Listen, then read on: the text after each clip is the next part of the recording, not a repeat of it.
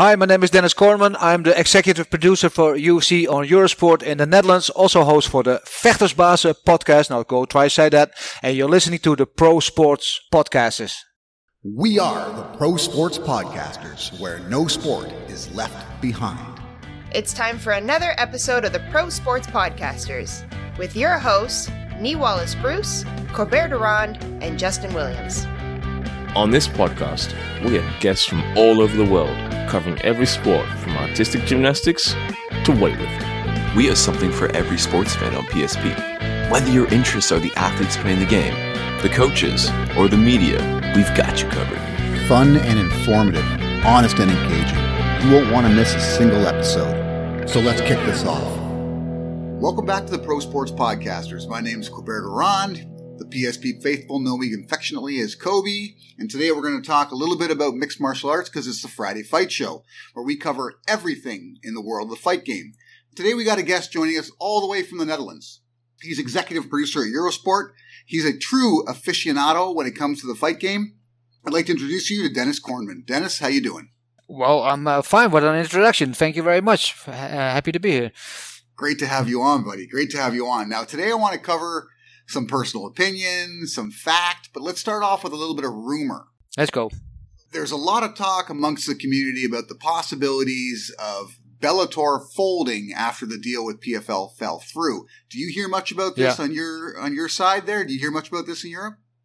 Well, I think just about just about the same as with you here on your side. I mean, these rumors have been going around for, for months now, right? Haven't they? First PFL were going to take over, and uh, then PFL withdrawn. Now PFL has been taken over by some Saudi uh, uh, party or whatever. So I don't know. I don't know. Uh, I know some friends uh, who have the rights for the Dutch broadcaster to broadcast Bellator, and they also let been let in, in, in the dark. I have no clue what's going to happen. They've uh, everything is now pointing towards Bellator 300. I think they're going to put like four title fights.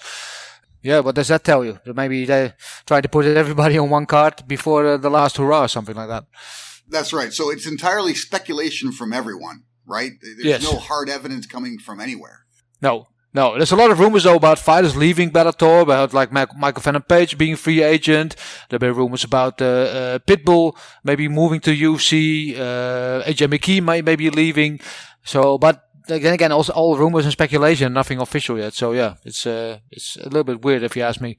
Okay, okay. I was I was hoping maybe you had a little more information than I do, but it seems like we got the same. Yeah, no problem. Unfortunately, not. Now, more factual. Now, where is MMA growing the fastest in Europe, in your opinion? Oh, that's tough to say. I know uh, France is massive. We just had the UFC show there two weeks ago, three weeks ago, yeah. uh, and and for the second time in a row, it was really, really, really exciting. The crowd is so into it.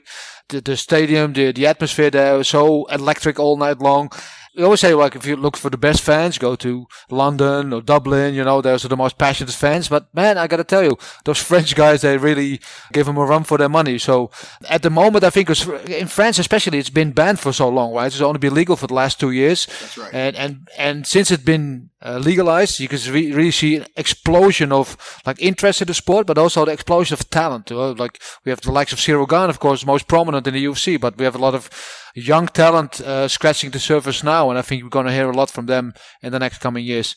Now, combat sports has been a mainstay in the Netherlands for quite some time. It's pretty much the center of kickboxing in Europe. Why do you think the UFC hasn't really put on much in the Netherlands itself? Uh, we had two shows here, 2016 and 2017. Especially the 2016 one was a real homecoming. We had uh, Alistair Overeem in the main event, Stefan Struve in the co-main event, uh, Germaine de Randamie, and they all had massive knockouts. And that that night was so special and so meaningful for the Dutch MMA scene. And then the next year obviously wasn't such a success, also because of the results. Uh, and since then, they haven't been back. It has a lot to do with legislation, with problems getting a permit here.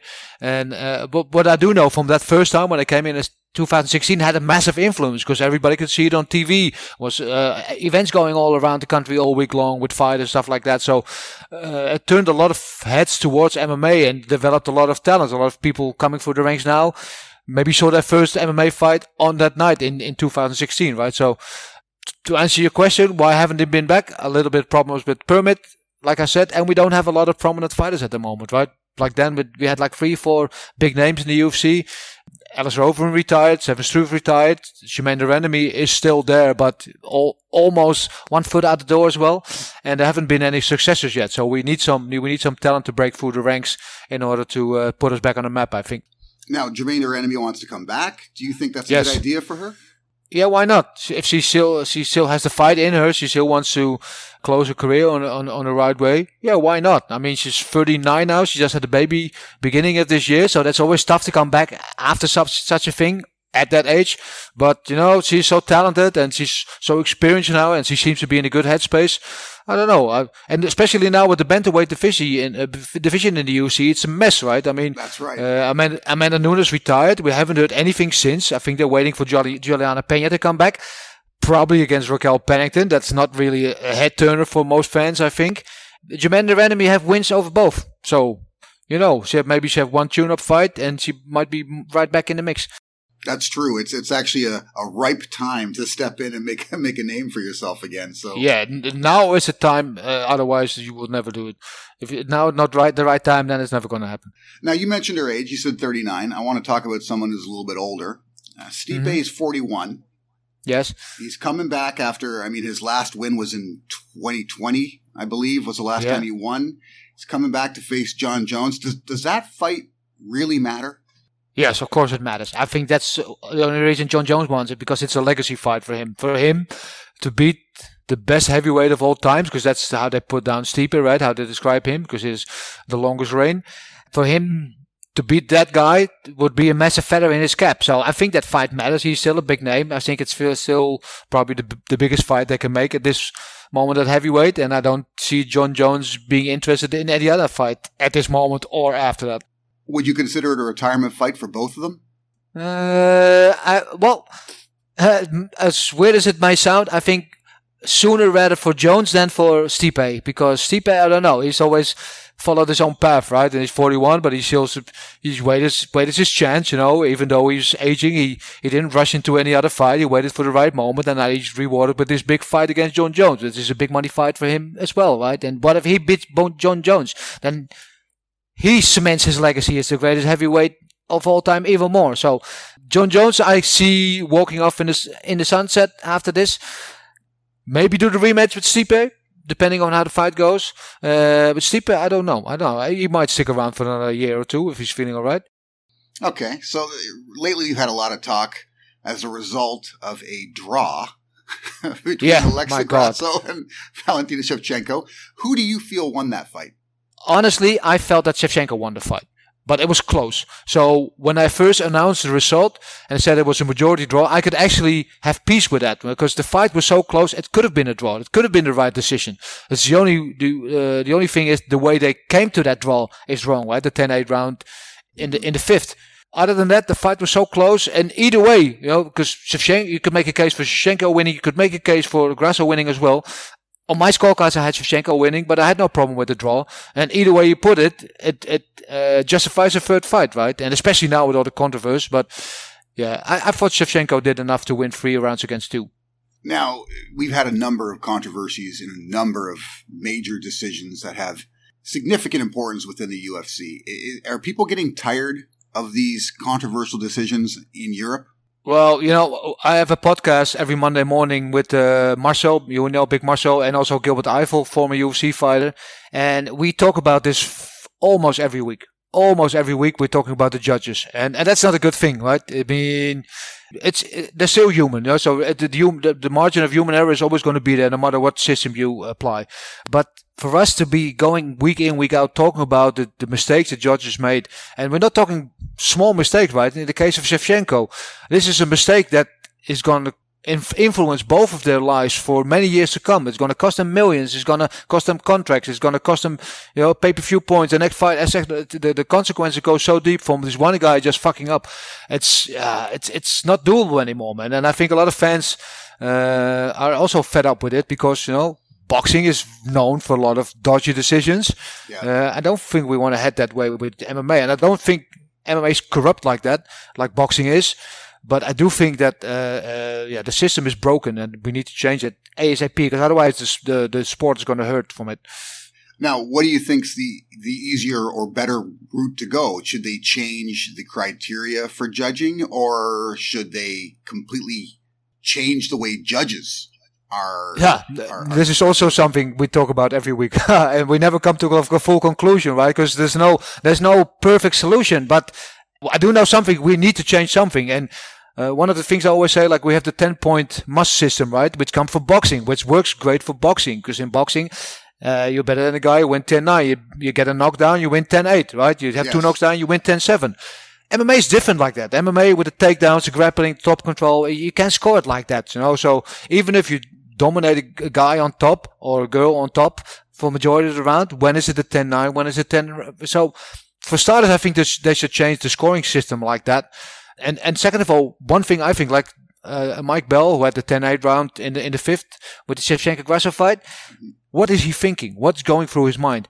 Get this guy to give a statement. You know, I don't say you have to give uh, uh, let him have an interview on public television, but but bring him in front of a commission. Let him explain what he's seeing, what made him decide to give the 10-8 right, so we can all understand what criteria he's using, and and and and that way we can try to clarify the criteria so we can all get to a better system or a better way of judging fights, right? I think that would help help a a, a great deal as well.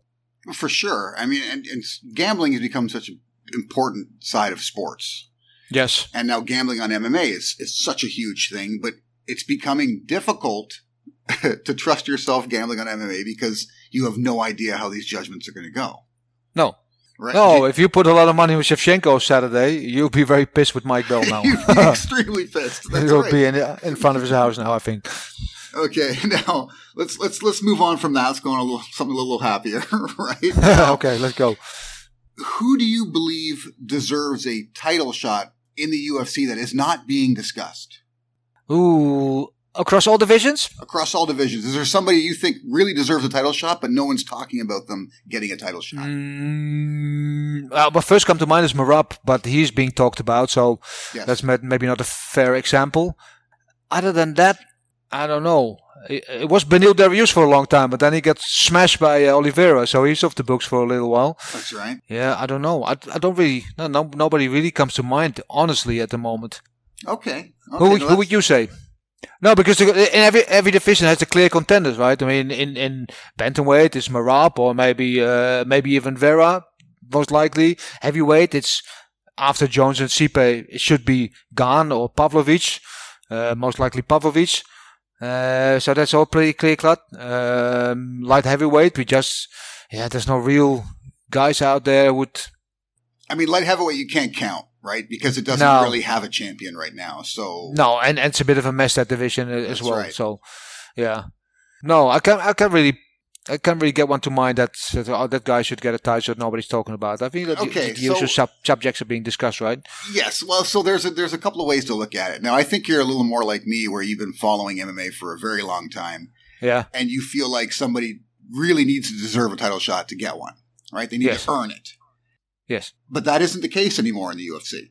No, it's about pay per view sales. It's right; it's about popularity. So, someone I think sort of may, maybe deserves a title shot, or at least to be in the conversation, Mhm. is Shavkat Rakhmonov.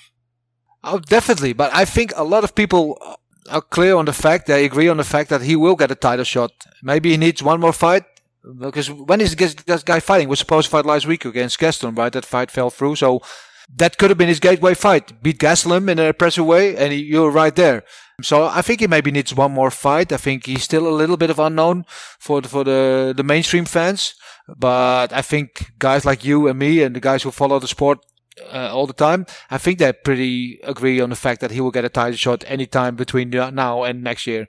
Okay. Okay. And is there somebody that maybe isn't being talked about that's on their way up out of the Netherlands? Ooh, well, not yet on that level. We have a lot of talent because, as you said at the beginning of the podcast, we uh, are uh, primarily a kickboxing country. Yes. That's what we're known for. Uh, we're a little bit like connoisseurs, and we little bit were arrogant towards MMA for a long time. Uh, some exceptions there, of course, but uh, and only be catching on, like like I said, for the last decade or so, we'll be catching on. So a little bit later than the rest. Uh, but there's a lot of young talent coming through the ranks. We have some nice local organizations, some grassroots organizations putting on good shows, which develop some good talent. So there will be some talent coming through the ranks. Um, like I said, we just had you know, like, uh, Alex Pereira's uh, training partner in the contender series two weeks ago. That didn't go well. Week before that, we had Dutch girl in the contender series, also didn't go well. But there's some, yeah, that that only points out there are some guys close close to that level that will come through the ranks uh, anytime soon. I think in in the next year or two we'll have some more Dutch fighters in the UFC on hundred percent. Okay, and you you had mentioned how you feel that sort of like Cyril Gane is kind of like the catalyst right now for MMA in, in France. Yes. Where does Manon Fiorot fit in that? A little bit under the radar if you ask me. If you see, um, Gane is really, I could sense everywhere in France. He's like a mainstream popular guy. Okay. He's not a popular, he's a pop, he's not a popular fighter. He's a popular person, right? Everybody knows him because he hangs out with big football stars. He's on big game shows and stuff like that. So he's really, really well known.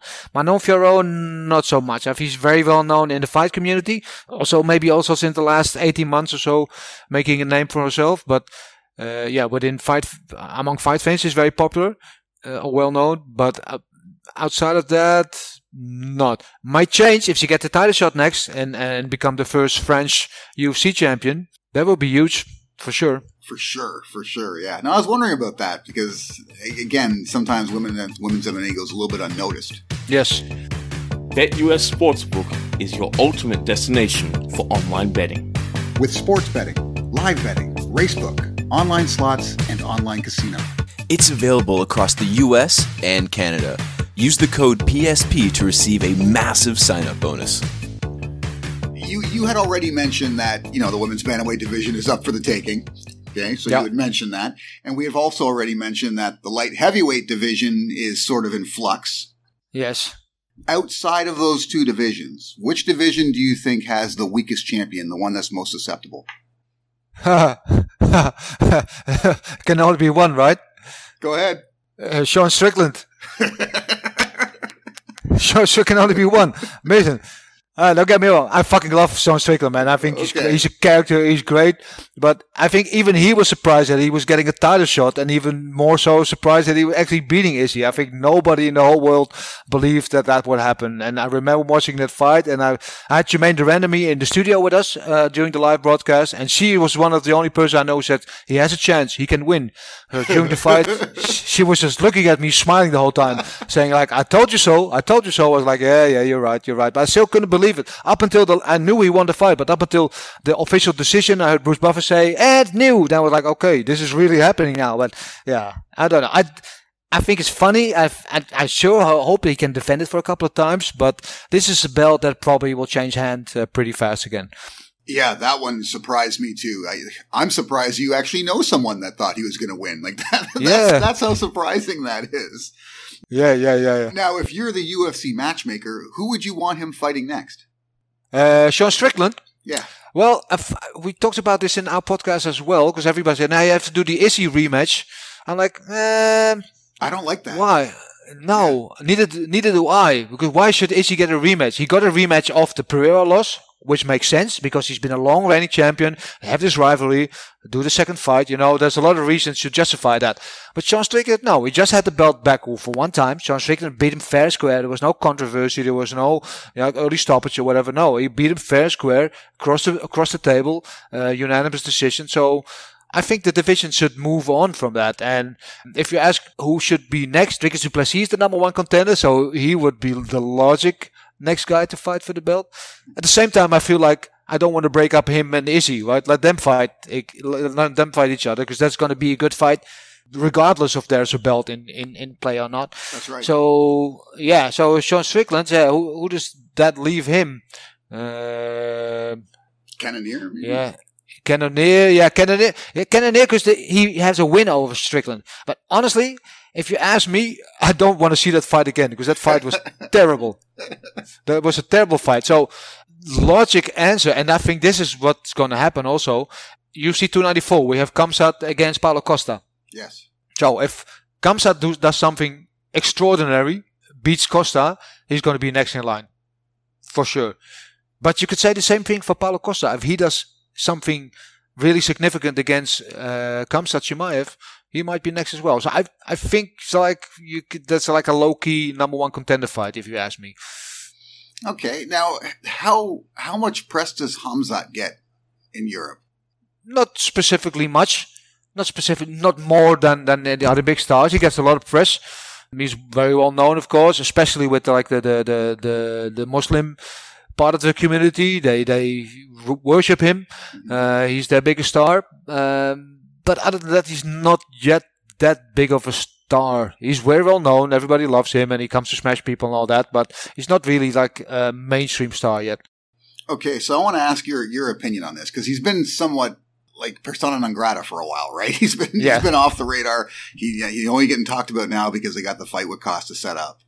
But if you look back at his UFC career specifically, Yeah, there's one blip. There's one kind of blip, and and that's the fight at welterweight against why uh, Durinho Burns. yeah, Okay, so in that fight, he looked very suspect to me. Vulnerable. He, he looked very vulnerable to me. Now, do you think that is a result of a bad cut? Although, or yeah. or is is there legitimate weaknesses in his game? What do you think? Well, that was an interesting fight for sure because that was his like highest ranked opponent till date. Mhm. And well, Gilbert exposed him a little bit because Gil- Gilbert wasn't afraid of him. Like a lot of other guys are intimidated by his presence, you know, and he does run through a lot of guys, but lower ranked opponents. And Gilbert Burns didn't give a shit. He just stand in front of him and stand and bang with him. And that Yeah, kind of go. surprised him. Yeah.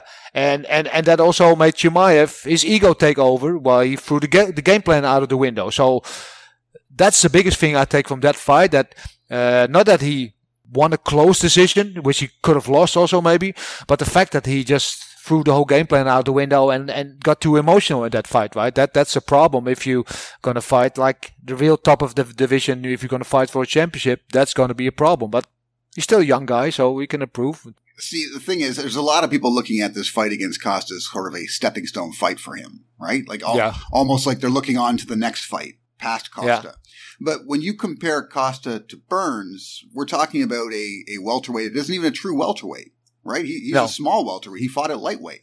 He's a blown up lightweight, yeah. Yeah, and then and then Costa, which is a significantly different size, Who right? fought at light heavyweight, yeah. Do, do you think that size difference is going to be a factor in this fight? It's gonna be a factor if Costa shows up in the best possible way he can. Yes. then it's going to be a factor. With but there's a problem with Costa. You never really know, do you? I mean, That's- that's what the was the last? Yeah, what's the last time we saw Costa fight? I don't. It's been a, been a while, you know. And if he shows up, yeah, it could be good, could be wrong. Was it uh, the Rockhold fight? Was that the last time? That was a fucking weird fight as well, yeah, man. exactly. Exactly. Exactly. Okay. No, good. Super weird. Good. Now, uh, you're of course you're an analyst, right? You, you cover this. You have the podcast. Which fighters are you an actual fan of? Ooh, that's a tricky question. Uh, I'm a big fan of Alex Pereira. Okay. Uh, but also a little bit personal because I know the guy well because I worked for, with him uh, uh, for years at Glory Kickboxing when he was still there and I was working there at the time. oh, nice. Yeah, so uh, I have a little bit of a personal connection with him. So I like his fi- fighting style. But the same goes for Yuri. I really, really like uh, Yuri as well. I think he's amazing. Um, Shavkat is absolutely somebody I really, really admire. Uh, yeah, and, and the guys like Gaethje, Poirier, obviously the, obvious, the obvious candidates, right? The They, who everybody likes Yeah. to watch. Yeah, yeah. And Jack Della Maddalena. I'm a big fan of Jack Della Maddalena as well. Hey, so am I. I'm a huge JDM fan, buddy. I, Yeah, So, man, so yeah. J, JDM, you know, you mentioned a few actually. JDM, Shavkat, like I talk these guys up all the time, and Yeah. the, the very first time I saw JDM fight, I thought this guy's legit. This guy's for real. Yeah. Right. Yeah. That was a great. That was a great last fight, by the way. It was a great fight. It was a great fight. Very technical, very controlled. Not Yeah. the, the, the barn burner a lot of people expected, but still good. Good fight, and and no disrespect to Holland, man. Like he looked good. You know, he, he's improving as well. Right. So like them both, man. Yeah. Like them both. 100%. Okay, that saying said, so w- when you were working with with Pereira, so Yes. how how raw was he when you first came across him?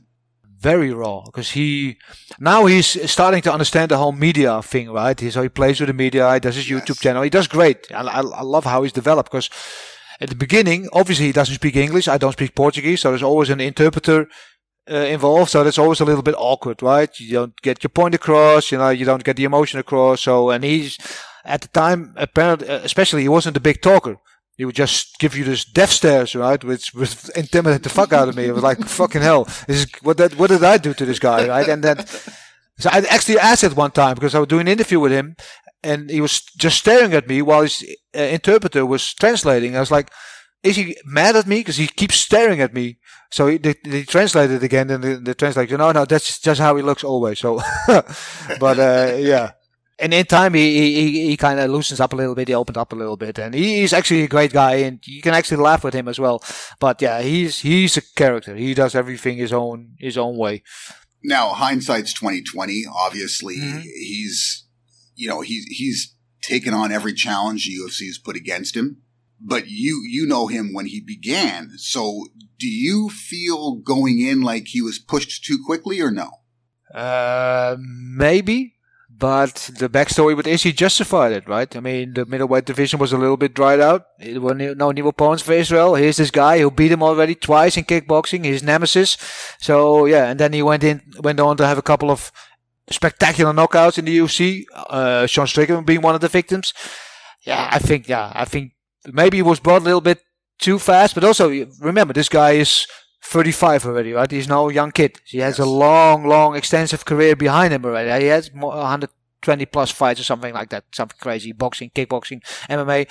So they couldn't wait too long, right? Because now is the time. Now the, the, the, the he's hot, right? And so we had a couple of good wins. Throw him in there because he might lose and then the story is gone. So no, I, I don't think they put him in too quickly. I think they did the right thing. But now it gets interesting because now you see him develop on the job, right? Because now uh, he goes from a kickboxer, uh, uh, transforming slowly to a full round MMA fighter. And we're just witnessing that whole process. I mean, that last fight against Blachowicz, was a good example of that because in that fight, because you know he's like a, a, fish out of water on the ground, mm-hmm. and that fight he actually had good takedown defense. He was staying calm on the ground when he was in in danger with that near rear naked choke attempt for Blachowicz. So you see him doing all the right things, and you see, look, this guy is actually he's learning, he's improving, he's making progress. So uh, yeah, he he's still getting better. So I, I kind of like that. So I'm very intrigued by this uh, Jiri Prochazka fight uh, with him.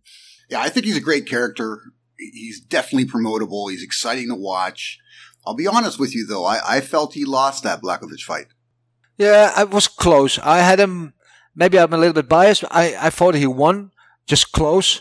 But it, that's that's one of those fights could have gone either way. It's also how how do you because in that third round, uh, Blachowicz had a takedown, but he didn't really do anything with it. Uh, in the fir- was it the first round when he had had a takedown? He had the back, naked back choke. control. Yeah. See the first yeah, round. Yeah, yeah. See the first round to me is a 10-8 round. Yeah. Yes. Because Pereira did be. nothing the whole round. No. right? No. So that's the difference for me, right? I see it as either a Blachowicz win or a draw. That's how yeah. I see it. Yeah. So that was one of those, again, one of those decisions that, although at least in this case, it wasn't blatant. No, right? you, you no, but but there you, know, go again. Where do you where do you give when do you give the ten out round? When do you, when don't you? Maybe, that's right. That's yeah. right. No, awesome, buddy. Awesome having you over. Now we had talked a little bit before we we started the interview. You had mentioned you were had planned to come to Canada but never had. Yes. Well, I'm going to ask you a couple of Canadian centric questions. Okay. Okay, let's go. First of all, have you ever had a poutine? Have I had a what? Poutine. A poutine. Yes. Is it that the president of Rusland, Russia? Similar. I have no idea. Okay, so no, I have no idea. It's it's French fries with cheese curds on top, and then hot gravy poured over to melt into it. It sounds disgusting, but I'll try it when it's, I get there. It's actually quite good, although I'll, I'll be honest, I, I prefer patat frite. Okay, so with mayonnaise, okay. I, I, like I like the Dutch the Dutch way of doing things. But you've never let's that. make uh, let's make a deal. I'll try the the poutine, and uh, whenever you come over here, you have to try the kapsalon which is like uh, a lotus fries kind of thing. You have like uh, French fries, and they put like shawarma. You know shawarma, like yes. kebab. Yeah. And then and then garlic sauce and uh, hot sauce, and then melted cheese, and they put it in the oven. Oh, is that is that a relatively new thing? Uh, it's been around for a decade or two, I think. Okay, so then definitely, I definitely have never had it. Last time I was there okay. before that, so no, I will okay, try that. I will try that. Let's exchange culinary treats. Okay, uh, one one more for you. Do you know what a butter tart is? Butter tart? Yes. No, it sounds good though.